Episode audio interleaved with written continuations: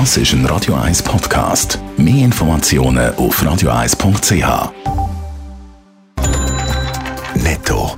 Das Radio 1 Wirtschaftsmagazin für Konsumentinnen und Konsumenten wird Ihnen präsentiert von Blaser Greinicher. Wir beraten und unterstützen Sie bei der Bewertung und dem Verkauf von Ihrer Liegenschaft.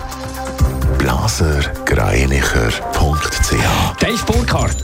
Im Corona-Jahr 2020 ist in der Schweiz deutlich weniger geschafft worden. Laut dem Bundesamt für Statistik sind im letzten Jahr rund 7,6 Milliarden Arbeitsstunden geleistet worden. Das sind 3,7 Prozent weniger als im Vorjahr. So einen starken Rückgang hat es seit der Einführung von dieser Statistik vor 30 Jahren noch gar nie gegeben. Der Zürcher Hörgerätehersteller Sonova hat im letzten Geschäftsjahr deutlich weniger Umsatz gemacht. Per Ende März resultiert ein Umsatz von 2,6 Milliarden Franken damit ein Minus von 11 Prozent. Das ist allerdings besser als Analysten wegen der Corona-Krise erwartet haben. Außerdem hat im zweiten Halbjahr eine deutliche Erholung eingesetzt.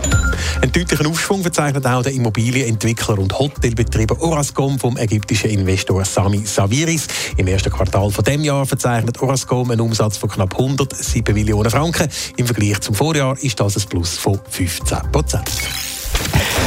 Wenn man auf dieser Liste steht, dann muss man sich um seine Finanzen definitiv nie mehr Sorgen machen. Die Rede ist vom Bloomberg Billionaires Index. Die Liste erfasst die 500 reichsten Personen der Welt. Dasmals ja acht Schweizerinnen und Schweizer auf dem Index, Dave Burkhardt. Bis man allerdings äh, den ersten Schweizer auf dem Bloomberg Billionaires Index äh, findet, muss man relativ weit hinten blättern. Auf Platz 92, also noch knapp in der Top 100, liegt mit dem Genfer Unternehmer Ernesto Bertarelli der reichste Schweizer.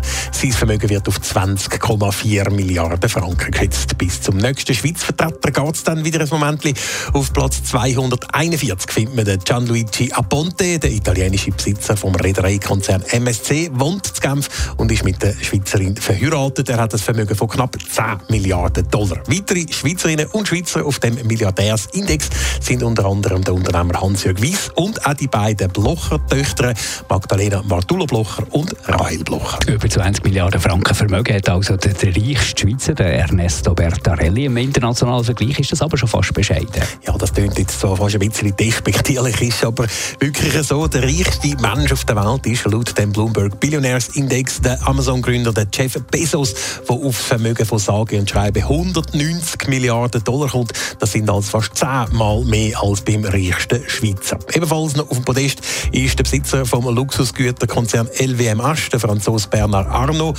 Davor dem Tesla-Gründer Elon Musk, der allerdings wegen starken Kursverlust von der Tesla-Aktien seit dem Januar fast ein Viertel von seinem Vermögen eingebüßt hat. Man muss sich allerdings keine Sorgen machen um den Elon Musk. Das Vermögen das beläuft sich nämlich immer noch auf über 160 Milliarden Dollar. Dave Burkhardt.